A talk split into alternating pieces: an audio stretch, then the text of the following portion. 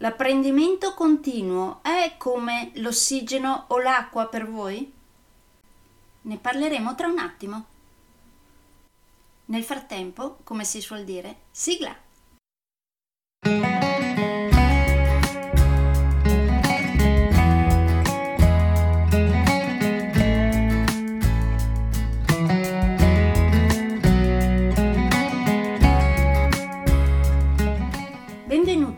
Podcast Coach 3C, che molto semplicemente sta per consapevolezza, cambiamento e crescita, cioè tre step basilari per il miglioramento. Di volta in volta vi parlerò di comunicazione, negoziazione, team e leader evoluti, gestione aziendale TIL, i quattro colori della personalità, self-leadership, talenti e career coaching. Saranno podcast brevi, in modo che possano essere davvero ascoltati anche dalle persone più impegnate. Io sono Stefania Tratto, vivo a Verona e sono Business Team e Career Coach, specializzata nel coaching neurosemantico, una tipologia di coaching che scava molto in profondità.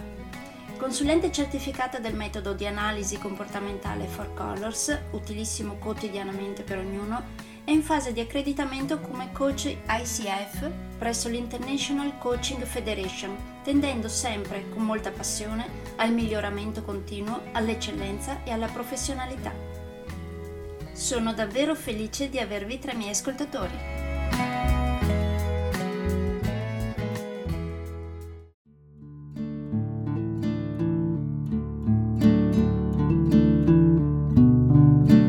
E siamo al diciottesimo capitolo del mio secondo libro, Leader evoluti per team evoluti, consigli pratici. Questo capitolo l'ho intitolato L'apprendimento continuo è come l'ossigeno o l'acqua per voi? Titolo particolare, eh? Beh, per me l'apprendimento continuo è proprio come l'ossigeno o l'acqua, quindi indispensabile quindi, parlando in un capitolo di apprendimento continuo, mi è venuto spontaneo intitolarlo in questo modo. Come al solito vi leggo l'inizio del capitolo. Eccolo qua. E dopo aver parlato di talenti, ovviamente parliamo di formazione, apprendimento continuo e di mentalità di crescita, cioè la convinzione che le proprie capacità e le proprie intelligenze possono essere sviluppate, incrementate, modellate e migliorate, mettendoci impegno e perseveranza.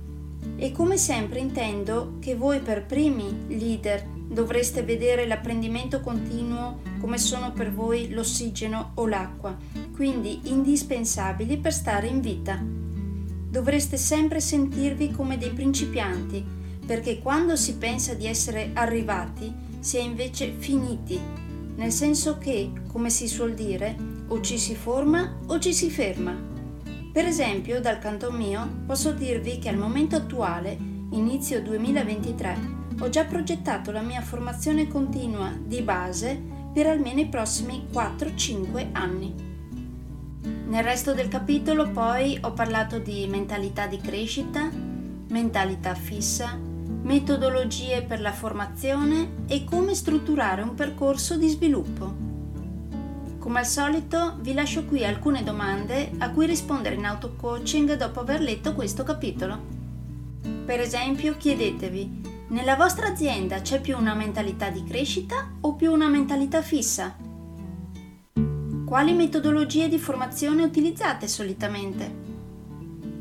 Come strutturate i percorsi di sviluppo?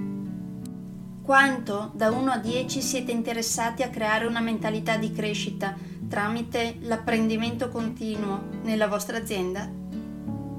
Se non avete segnalato 1, perché non avete segnalato un numero inferiore? E se non avete segnalato 10, cosa servirebbe per far aumentare il numero segnalato?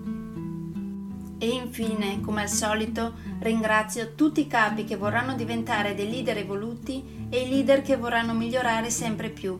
Li ringrazio tantissimo, faccio il tifo per loro perché diventino la maggioranza e perché questo libro alla fine, in un futuro che spero sia molto vicino, diventi assolutamente obsoleto.